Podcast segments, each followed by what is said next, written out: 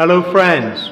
I'm your host, Chris Thrall. I'm a former Royal Marines Commando. I've adventured for better and sometimes worse across 80 countries on all seven continents. Welcome to the Bought the T-Shirt podcast. Nick, how are you, my friend? Chris, it's been a while trying to set this up, hasn't it? It has, brother and I'm well aware that you know you you um, you've been through some challenges. We we won't talk about that now, but let me just say I I feel for you. You think about it though, Chris. It, we're all living under a death sentence in reality. There's no appeal process. You don't know which day you're going to die, and yet we live in defiance of this reality as if we have a million days ahead of us. So it's a really fascinating thing that yes, I I spent 22 years under the sentence of death waiting to be executed. And it taught me to appreciate being alive like you could never imagine. When I was sentenced to die at the age of 20 and 21, I fully believed that I had only one duty.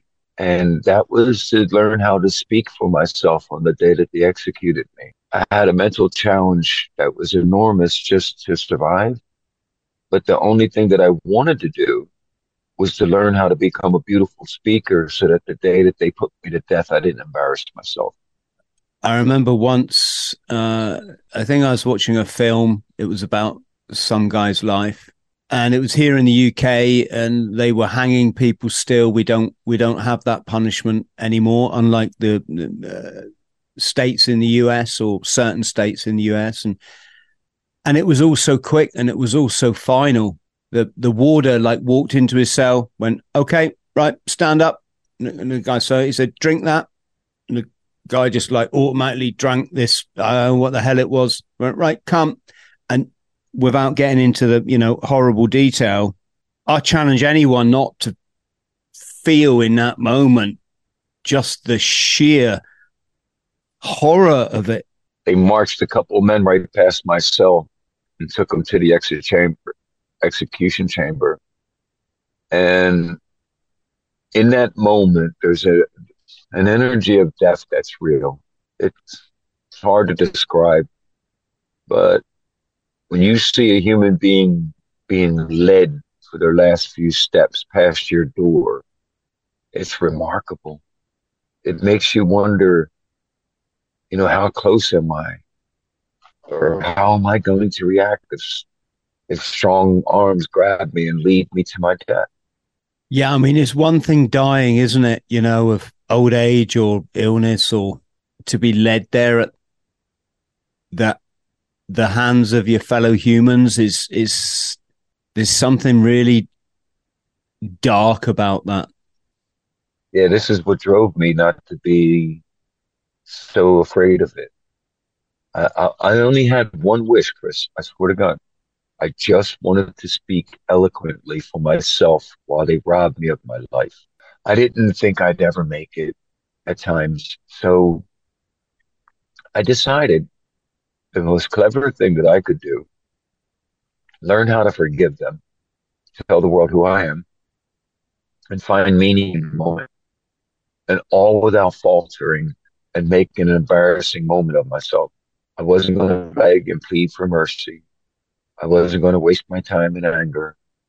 I was going to do whatever I could do in about 2.5 minutes of speaking. I came up with the analogy of being like a neutrino that passes through the earth from the sun and how these particles pass through the hardest surfaces. And we're all ignorant to what this really is just like they were ignorant of who I was and how in that ignorance I could forgive them. Like I didn't want to go deep, but I didn't want to go soft and stupid. I felt like I had a chance to make a statement about who I was, and I strove for that.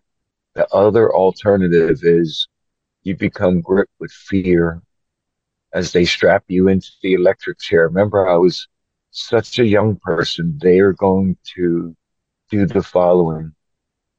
They were going to transport me to Rockview State Prison in Pennsylvania, shave my head, my testicles, and my legs, And then they were going to stick a sponge down my crotch, a sponge on top of my head, sponges on my ankles, and hook electrodes to all of them along with the ones on my arms. And I would strap, they would strap me into an electric chair that had 22,000 volts of electricity coursing through it at some point soon. I had this notion that I had to sit upright and face everyone when I spoke. This was so serious to me. I had no hope of surviving. There was no DNA. No one clever cared about me. I was 20 some years old when I decided I couldn't face my death broken. Would it have been different if you were guilty? Because, of course, you were innocent. I don't know. All I do know is that when you're having everything taken from you, you have a choice. You either come to the conclusion that you make meaningfulness out of whatever's left, or you don't. Yeah, it's. I don't want to make this about me, but I had a situation once in uh, Hong Kong. I was working in uh, in a nightclub. Uh, most of the nightclubs in Hong Kong are run by the uh, the triad syndicates, uh, except for the ones that are still run by Westerners. Um, I was in the former, and uh, just through, let's just call it happenstance, one night I was standing there, like in my position on the door, and circumstances just they just build it up to the point where like I knew I was going to be executed. Uh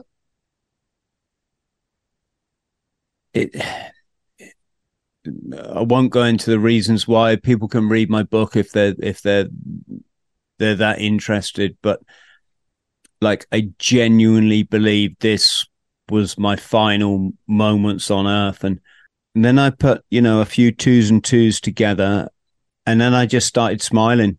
I'm not going to die in terror, you know. It, nope. I'm gonna I'm gonna die with a smile on my face. No, and it's so fascinating how we process it and use it for betterment. So you were describing I always call it the white moment. Everything goes white. I had a pistol pulled in my face like that when that officer, as you know, I escaped from death row in 1985 while being transported to court. And the officer, without hesitation, pulled a gun out on me and fired a, a 357 Magnum round right past my face. There was no hesitating, no yelling, halt, police, none of that it was in a very difficult situation, like you said, where that moment came, right? Fast forward 2022 in January, I flip a vehicle over. Both my dogs get shot out of the window and I survive without much more than a few scratches. Can't explain it. I'm laying in bed talking to my friend Jason in Los Angeles, describing what happened as I would be sitting here talking to you now. And he goes, Nick, you almost died. How come you're not freaking out? And I said, Jason, when you've almost died the first time, you'll always remember that. When you've nearly died a second or third times, it'll scare you. But when this has happened to you about a dozen times, you don't go at it with fear. You step back and you're like observant. And you, and it's a strange thing that you were describing you take a moment from that fear and then you go back and then you're like almost lackadaisical laughing about how you scared yourself because you know you're dying anyway somewhere in your psyche. Yeah, it's like you become the observer in the situation rather than the kind of victim. It's brilliant, isn't it? Mm. And when you come out the other side, you start appreciating so much. I've been gifted. Um, I've had so much trauma aimed at me. I've I should have not survived. Um, a lot of things happened to me. I'll never forget one night when the prison was overrun during a riot and the officers got terrorized out of the jail and they left us laughingly. They locked the gates on our block, knowing that our block was connected to the building that was on fire. Shouting that they were going to enjoy themselves some barbecue on the way out the door and we could all go fuck ourselves. Prison is the complete opposite of society in three very distinct ways. One, out here, everyone frivolously splashes their humor, I mean, their um, freedom about with their anger. Anger is not under control. It is on display.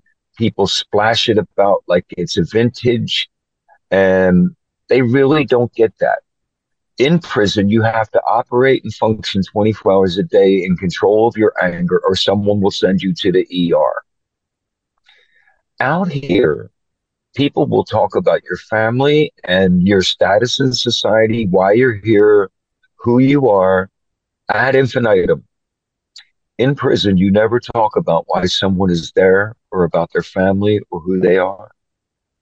Out here, people will be instantly judgmental about you and make castigations about you and say things either before your face or behind your back as much as they delight because they feel a right to be so.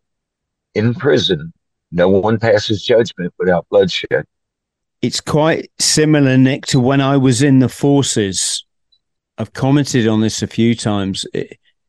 In the forces, I mean, it might be different now. Things seem to have softened softened up in life in general, but back in my day, like you had to be careful what you said to who.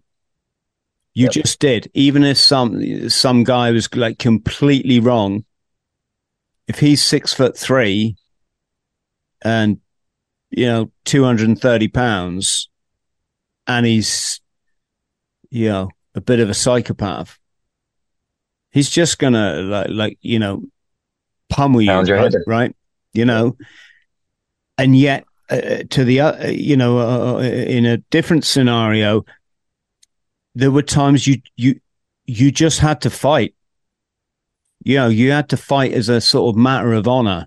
It was quite normal. If you fell out with someone, you usually you went and fought it out. A, a big thing for me is when I entered civilian life is like I had to learn this isn't the way. Like you know, the, it, even though, oh my god, the thing is because it's not the way in civilian life because people are so so protected because people think they can just say what they want to anybody that they want, whether that's, you know, on a keyboard on the internet or, or in, it, it, it lets people develop like a false sense of what's right and wrong. And bravado. Yeah. And people are, they've done, all right, we've done this before in society. We've done psychological studies on women who drive large pickup trucks and how aggressive they got in America a woman um, who gets behind a 7,000 pound vehicle with so much power unleashes that power more often than not. Why? Because in her personal life and society structure, she would never brush past you in line. She would excuse herself. She would recognize her timid nature or whatever, right? now we're seeing the on, the onset of the effects of what has been generational for the internet. We've lost a lot of our developmental hesitancies. Um, there's a full-on disregard for human safety with products, images, and and uh, simulated behaviors from the ice bucket challenge to whatever it is. You know what I mean? And in real time, we're watching as there's an intimacy of your personal thoughts being held, being erased. It's like most people can't have a moment or thought unless it's somehow meaned, shared as an image or a post. And they're otherwise not able to actually do these things without it being tied to social media because it doesn't seem like it feels like it has any meaning. It's a false validity, isn't it? Yeah, but that's what we're dealing with. Whether we like it or not, we're species like turkeys and, you know, albatross and whatever. We don't like that notion that we're a species and across the board and across the spectrum, we're developed in a certain way. we'd love to see ourselves as not being attached to that, that we're so individualized. We're certainly not this person while we're holding the phone in our hand while our necks are being bent forward because we're not looking up anymore. And in a hundred years, what are we going to look like? You know, I don't know, but I do know that we're no different than every other species on this planet. And we learn to adapt and we learn to environmentally change with these uh, adaptations, don't we? It's like take a, you know, a cross section of say Instagram you're seeing these incredible videos and you know there's no taking away from the fact they're incredible i watched one this morning it's this guy right? He's not diving into water in the you know the traditional sense. He's literally developed this belly what we call would call a belly flop. Uh, he actually kind of like cramps his body up so he enters the water and i think he covers his face. And he went for 30 days and each day he got a meter higher or it's 40 days to eventually he's he's like 30 meters up and he's doing this crazy dive in all these different beautiful scenarios like rivers lakes locks swimming pools and and that's incredible. And then you see uh, you know somebody walking in the nature in some country and it's so beautiful and the music's playing and they enter this nirvana and you're just like oh my god girl go you know. You're living your and what the young people are being denied is the fact that that's not paradise. That's just experiences. And that the paradise that you're seeking through this social media it's it's within you you know? Right. It starts within and you must have you must must have had to reconcile with this nick in in your 22 yeah, years so I, I have this strange phenomenon where i've been stalked because of the internet. I've had amazing interactions. Um i have a friend who follows me on instagram from tibet. And I had one of the greatest pleasures of my life of blasting his folk songs all over Oregon at three o'clock and four o'clock in the morning one night because he was playing. And I woke up and I heard this amazing playing because it said your friend ARD is live on Instagram. I clicked on it. The next thing I know, he was playing Western music and then I got involved and started telling him that I was sharing his music. He began playing Tibetan folk songs for me in his native language. And I stuck my speakers out the window of my RV and I blasted the music to 10. And all of my neighbors were delighted at five o'clock in the morning to hear this amazing young man perform music they would have never otherwise encountered. Incredible. So it is the internet is incredible. That's a great word because as much as it can be credible, it always has to be taken as incredible now. We are getting to the point of trickery to a level never seen before where we can be lured into believing things are genuinely as we believe them to be, only to be fooled. So we have to learn this next phase of social media interactions of incredibleness. We can be so susceptible to going around and repeating negative, terrible things that turn out to be absolutely false. That's the conundrum with the internet, isn't it? It gives you this access to all this information and it also can put you in an echo chamber where everything that starts getting fed back to you confirms your bias. Mm. And that's uh that's a dangerous thing.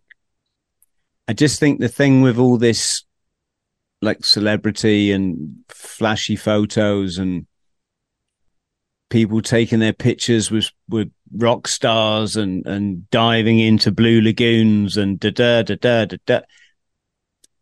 You know, it doesn't it, it negates the fact that no, paradise is like when you wake up in the morning, even if you don't get out of bed and you do nothing for the day, you should still be in paradise?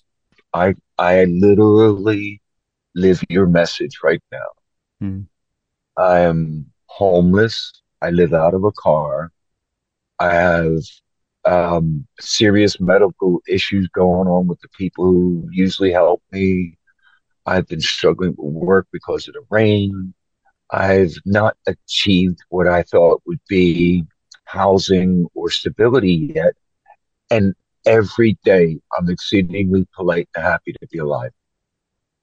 If you, if you think about it, now is the time not to lament and prove yourself deserving of the good by how you handle it in grace. Yeah. Yeah. Gratitude. Right. How can I say I I earn anything if I'm willing to just be so negative because I'm not getting it yet? Kind of flies in the face of that whole thing, you know. I love the way this conversation's going, but I'm also aware that we haven't told your story. So people are very savvy. You can do a, a nice brief synopsis of me if you wish. I like it that this turned into Chris and Nick hanging out, having all these amazing conversations, and it doesn't mean shit where we came from. Yeah, amen, yeah. brother. Amen. I love that. You know, for you to have gone out and put your life on the line in service, it takes a hell of a remarkable sense of yourself. But to come back from that edge of the blade through all the tumultuous feelings that it might at times felt so unloved or cared about, I respect the hell out of you, man. You've earned that for me.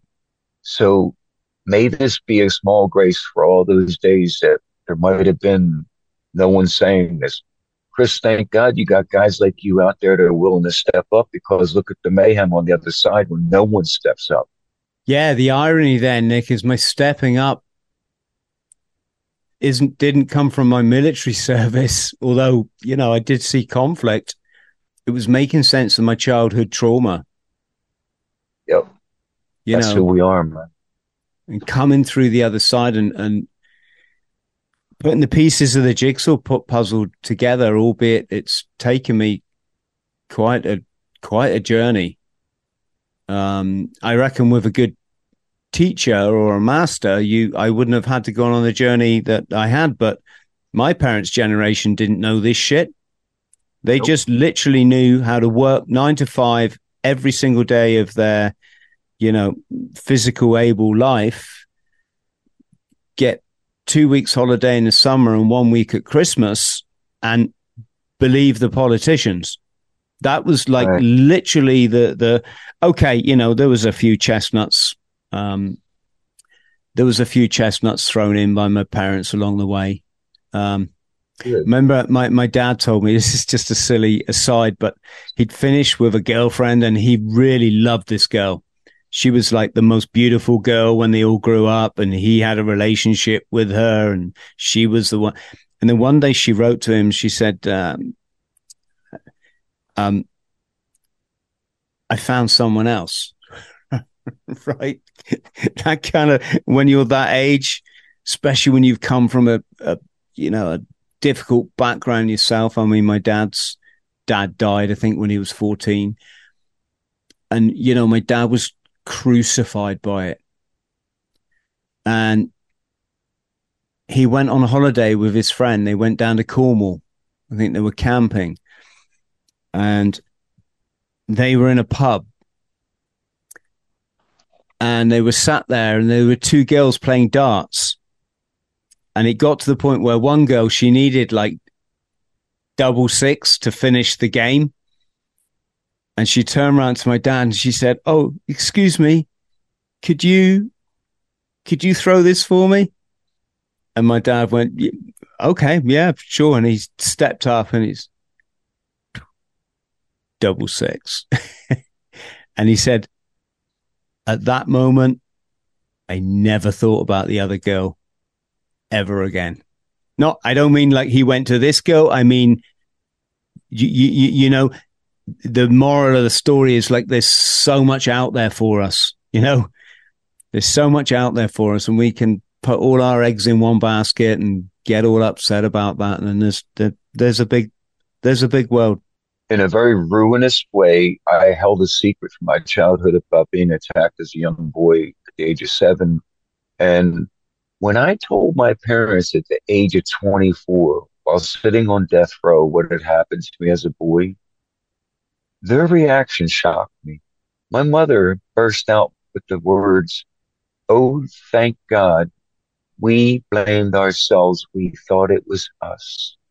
When I crashed in Hong Kong and I was literally like homeless on the pavement, chronically mentally unwell, it wasn't good. The, the, the, the doctors said like I'd never recover. And when I came back to the UK, my family had to go through all of this. You know, it wasn't, you know, they weren't familiar with it. They didn't even know what a drug looked like.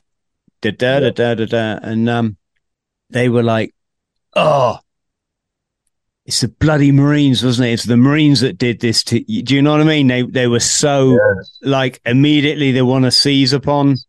Of course. They want to seize upon something that discharges their their responsibility and and but isn't it funny you know ego just works in a really bizarre way.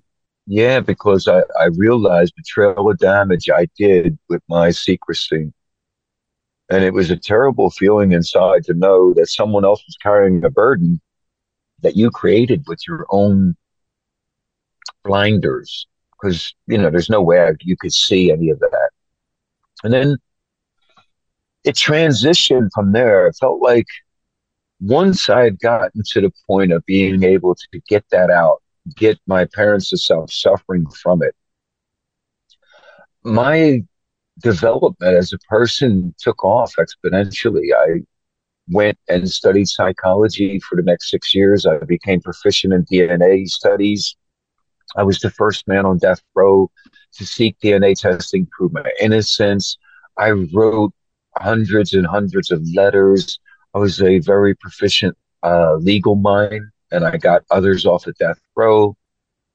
It's like, I, if I have any advice for any person who's carried a great deal of a burden of a secret, is that I promise you is that on the other side of letting go of that is all the energy it took to hold on to that. Do you get what I mean? When you it takes so much energy to hold on to a compressed secret for so long. When you let go of it all that energy is freedom. Mm. and that freedom takes off and you can do so many things. Nick what's it um you know i watch a lot of these kind of crime documentaries. I do question whether i should be watching them. I don't know how much I they like do it yeah, I don't know how much they. Chris, they're eating away at your empathy. Yeah, it's like they lower your vibration, right? I listen to me. I know you. If me and you are walking down the alley and we hear someone in distress, we both pop into action. Hmm. Correct? Oh, absolutely. But you're being put into a situation where your response is not mandated. You're in fact helpless to do anything. You have to sit there and then mm-hmm. your brain is getting triggered and all that, but you're not reacting. And then after a while it becomes desensitized. You no longer feel.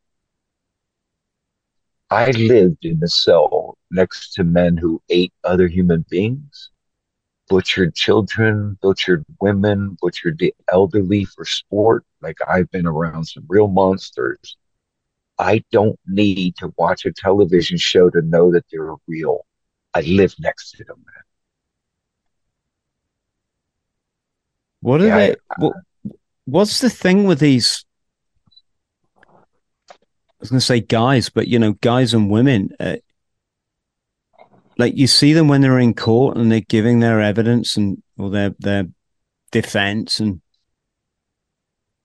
like are they fucking dorks or something? They, they're no, telling man. the judge. They're telling the judge that look, I cleaned up society of the these these yeah, sex workers, these sex workers, and what happens is they adopt a sense of reality so desperate, it doesn't matter how cockamamie it is to them. They need it. Hmm. You see, this way here, Gary Heidnik didn't abduct six black women and put them in a pit under his house. No, he was doing God's work. He was creating a master race. See how fucked up it is? Hmm. So you can justify anything then. As long as you, as long as you can convince yourself, if, as long as you're weak enough to convince yourself of an alternative truth, you can make up anything from a political party to mass uh, genocide. What about the effects on your health, Nick, of of being in that system for that long? I mean, you, I mean, for example, you don't get a choice what what you can eat, do you? With with you know within certain boundaries. Yeah. No, I had to survive off of peanut butter, tuna fish, refried beans, and other items from the commissary. I rarely ate uh, the prison food because I got sick a few times doing so. Um, I survived numerous bouts of food poisoning in there. I had to live in a unfiltrated water system where I had to save water during the summer months so I could survive the rainfalls that would flush the farm waste into the water system. So literally had brown water in the toilets, man. I lived through some crazy things, Chris. I don't know how I made it. They made me have over 50 cage fights on death row for their amusement. Make me pulverize and beat another man who didn't have any chance against me or go up against monsters that should have smashed my head in, but I survived. When I think about it all now, I'm just grateful. I'm like you, man. I came back from the white moments that fear and everything else stands still. And you can still go back there and touch it again. You know what I'm talking about. It'll never not be real to us. And we go from that moment to this incredible sense of ourselves now, where we're actually out here helping people. It's a great feeling, you know?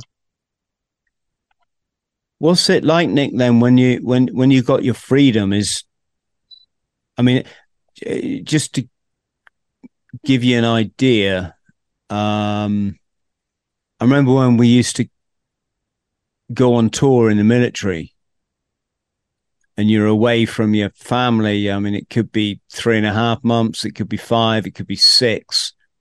I think in the US it can be a year or even two years where, where, where you know if if you're in combat. I just remember it's not long before you just start to crave being at home. You just yep. start fantasizing about the day when that plane lands and you step off it. Or uh, yeah. it, we came back from Norway. We came back on a ferry, and you just all you can think about is like seeing your family and your friends and putting on civilian clothes and going to the pub and and and you know it, it, it's kind of weird it's almost like you do a job that that in reality you don't really want you know you you you'd rather be at home which is kind of crazy um so I, I mean i remember that that feeling of stepping off a plane or stepping off a train and um but I mean, that's not 22 years with a death sentence hanging over your head. Every now and again, I look up at the nighttime sky and I can't catch my breath. Here I am, 19 years after I've been released, and like a child, I can't stop being mesmerized by the nighttime sky. So, or I like this one, Chris.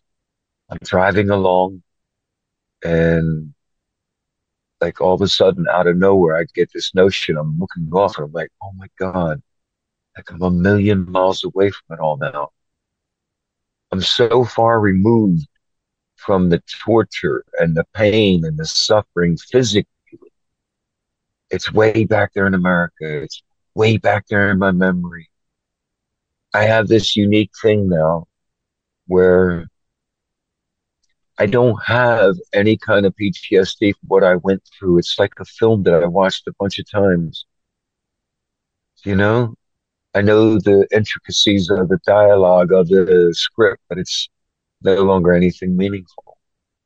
I mean, the US is is kind of like the Wild West, isn't it? The philosophy there. You know, the UK is just pretty screwed up. That's not. I'm not trying to pretend it's not, but we kind of like a a bit refined through our history.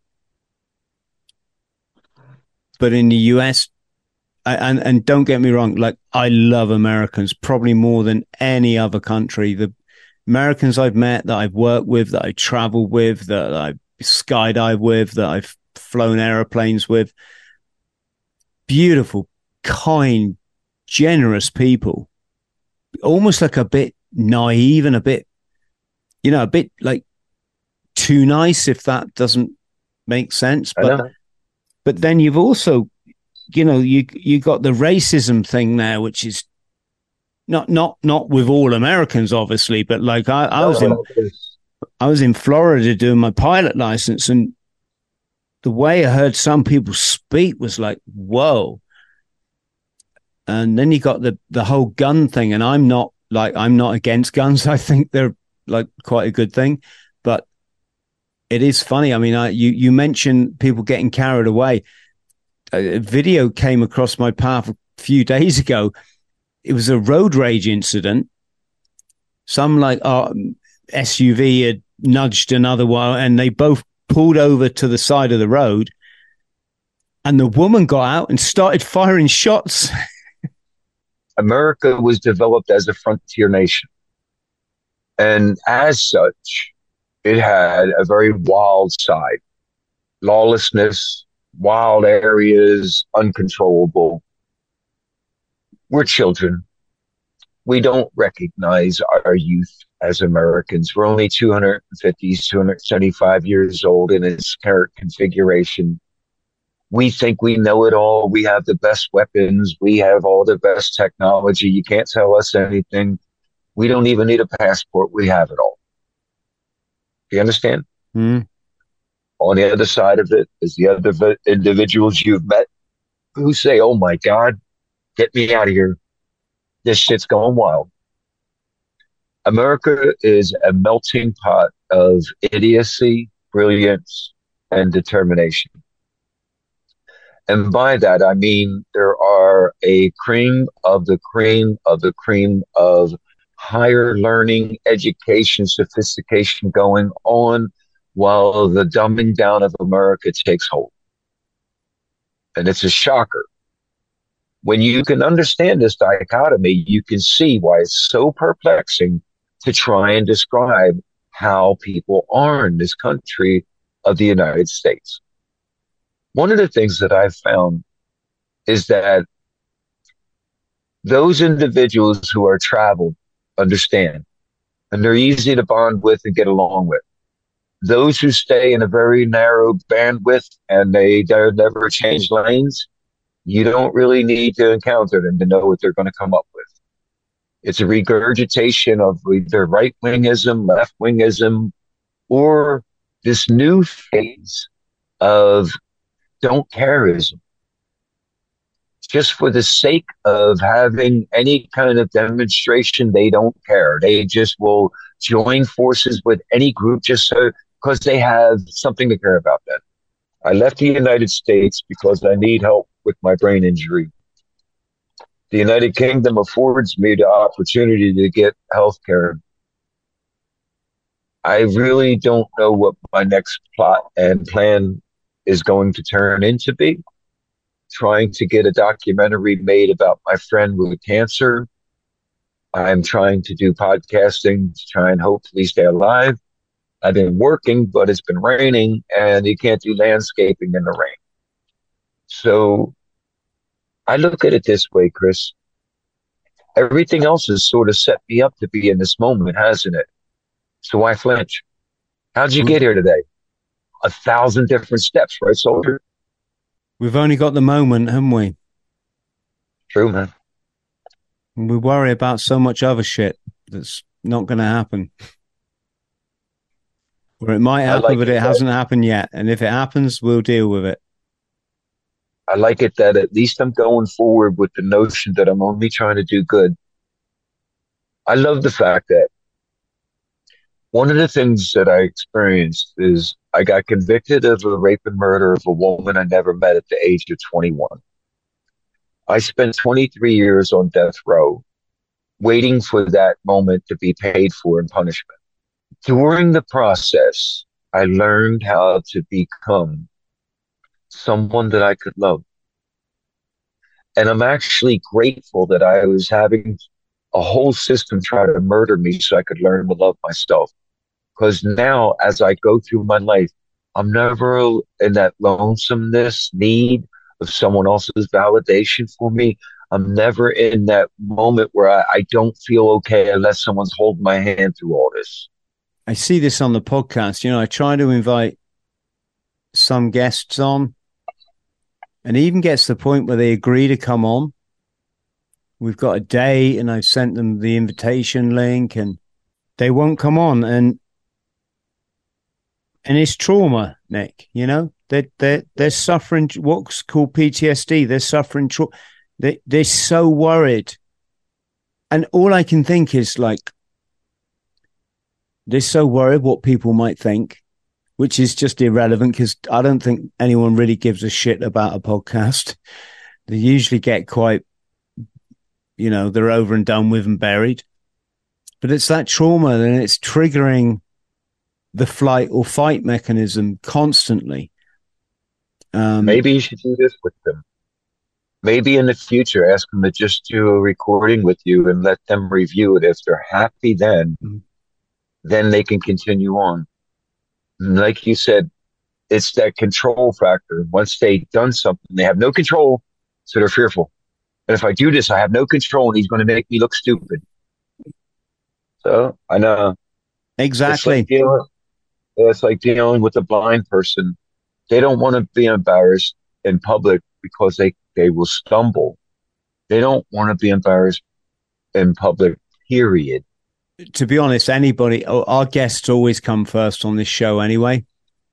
But I did like exactly think about what you said, just saying, look, dude, let's just do the show and you can, you know, you can review it. And, uh, yes, we'll have to keep that in mind for the future.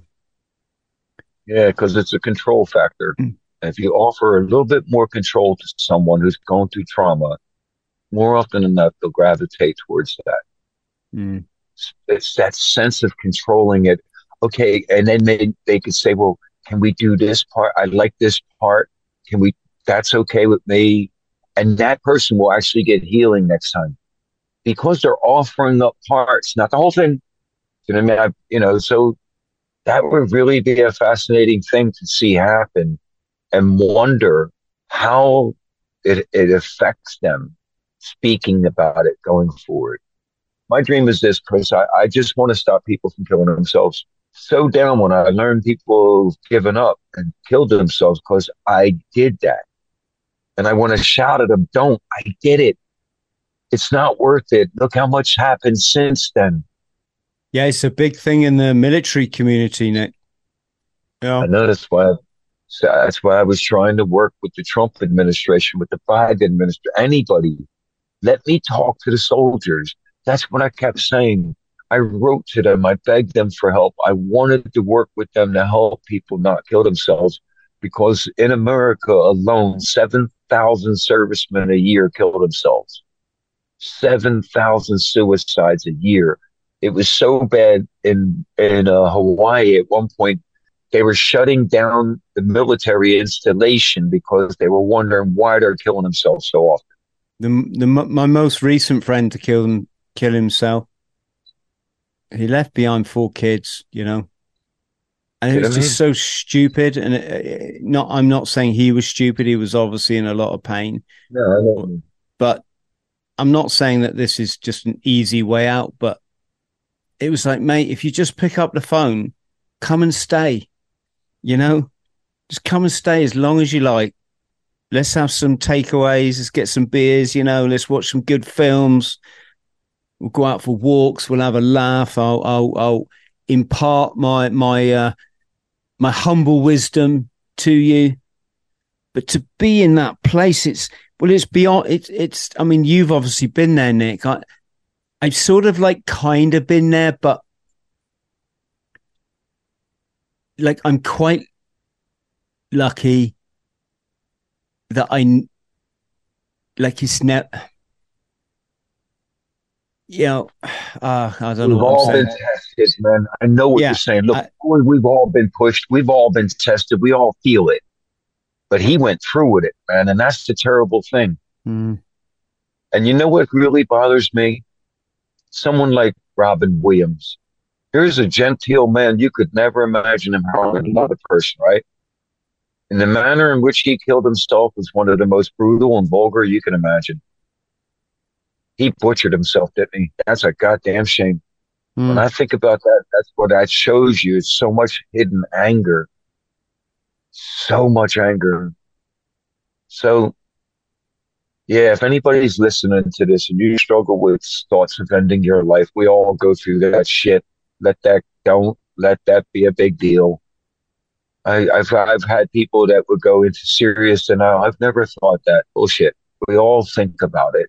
We all go through it at times. It's part of being mortal.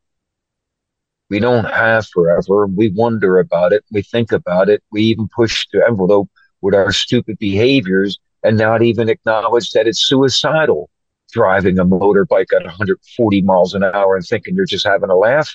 No, you're borderline suicidal, young man. Okay, so then comes down to this. Just own it. Own it that life is tough and that you don't have it easy at times because if you're willing to own it like that, you don't drive yourself crazy because it's the times that we don't want to own it that we fight against these things that we drive ourselves to the point like you said chris it doesn't take much to really just let go but we're all out here trying man mm. Nick did you have contact with the other guys on death row or do they strictly keep you like segregated 22 hours to 23 hours and 24 hours a day lockup every day. Get any access to drugs? No, blessedly. And I didn't want to go that route. I was striving so hard to become a master of my own death. Yeah. Mm. So I was in a, in a level five unit where everything was searched every day. Everything was, I was in hardcore. Do you know what I mean? And Nick, sorry, just tell it. You're involved with Reprieve. Is are you still doing that? No. So that was a wonderful gift. At one point, I was working for Sir, Sir Clive, uh, Clive Stafford Smith, and it was a real treat to go around and help UK nationals who were facing the death penalty around the world. That's the organization's aim. If you as a UK national face the death penalty, they're not going to go out and protest. They're going to get a lawyer and come help you. So, no, I've, uh, I'm trying to go back to writing and I'd like to go back to speaking.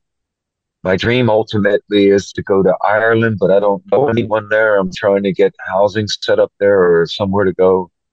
That's all I want to do now. I'm I can't stay in here in England any longer, so I got to go somewhere, don't I?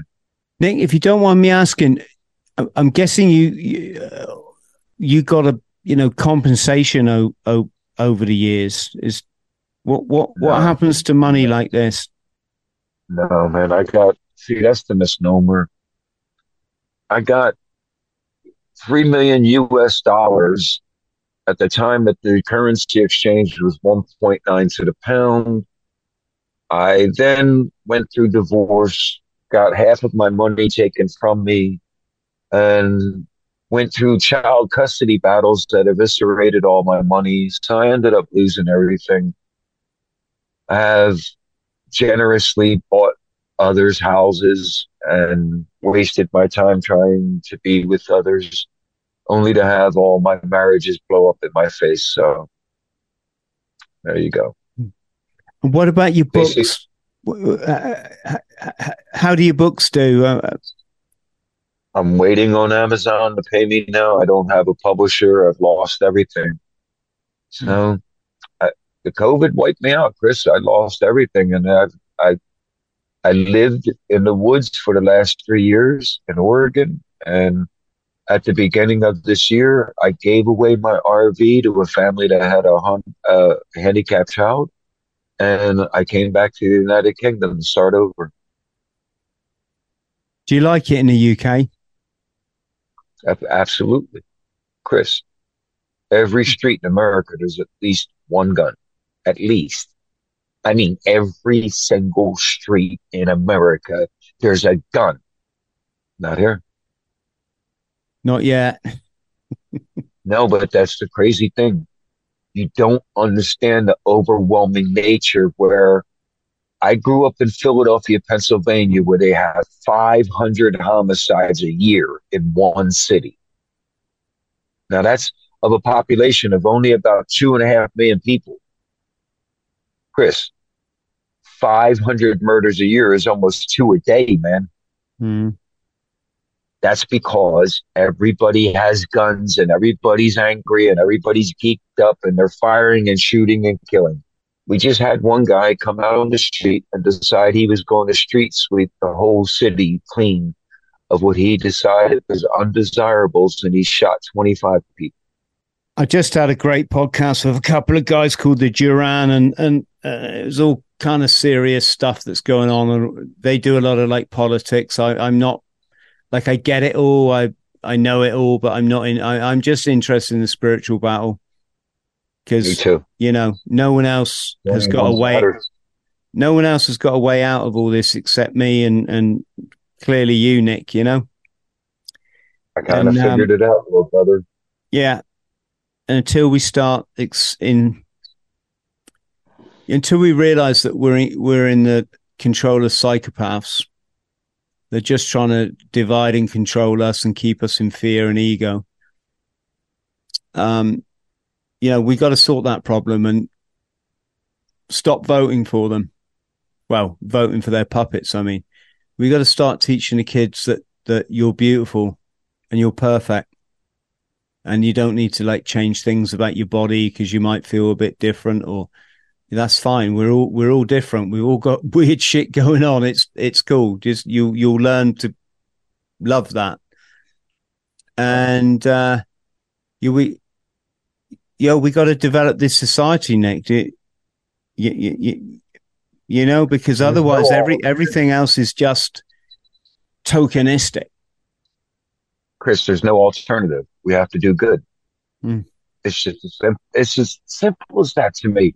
When I thought about this one um, statistic, what is it? Twenty percent of the human beings on the planet do all of the good for the world, and yet it's nearly overwhelming us at times. So if that's the true thing, instead of lamentfully looking at it, join forces with the good. The more people join in forces with doing good, soon enough, the balance will keep coming back. We're a species and we're affected by the ones that are making the nest and building and developing and the engineers and all of it. So it's a strange thing that we can look around and see all of the negative and all of the chaos, but every time out there's beauty. So it's what we want, isn't it? Nick, just to finish on one point, and I hate to finish on something that's so cliche but it's obviously a thing in our society. You probably know the question that I'm, or the the issue I'm thinking about. What what is there any right or wrong when it comes to taking someone else's life, depending on what what their crime is? Oh no! See, that's the that's a human um, that's our uh, fallacy.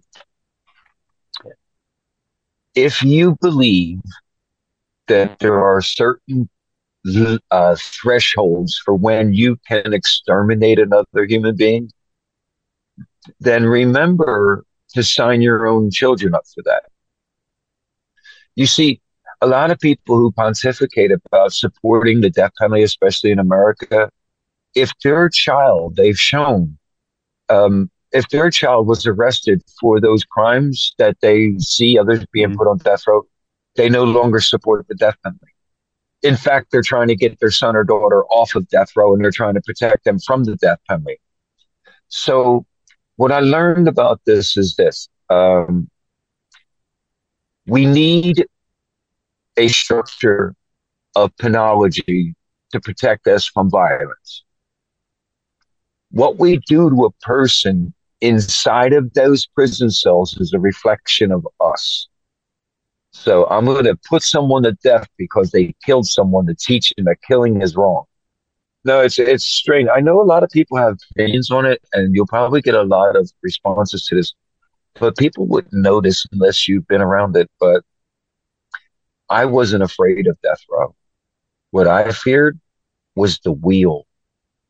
The wheel never ends, Chris. Life imprisonment without the possibility of parole is the coldest, most draconian thing you could think of doing. I call it the wheel because it's endless. You, as the individual in the hub of the wheel, get to watch all of your loved ones grow old and die before your eyes while all of the prisoners around you keep getting younger and stronger. I love it that we've come to this point where we've said so much without even trying. Yeah. It's a nice. It's a, it's a really different thing I've done today. I, I wasn't sharing a podcast. It was you and I finally catching up after months of trying to catch up. And it was going to be this, whether there was a camera between us or not it's a real shame that some people watching this are just going to complain. They don't see the beauty in uh, in this kind of, you know. Don't they, undersell people though. They might really just love this because. Oh, most no people.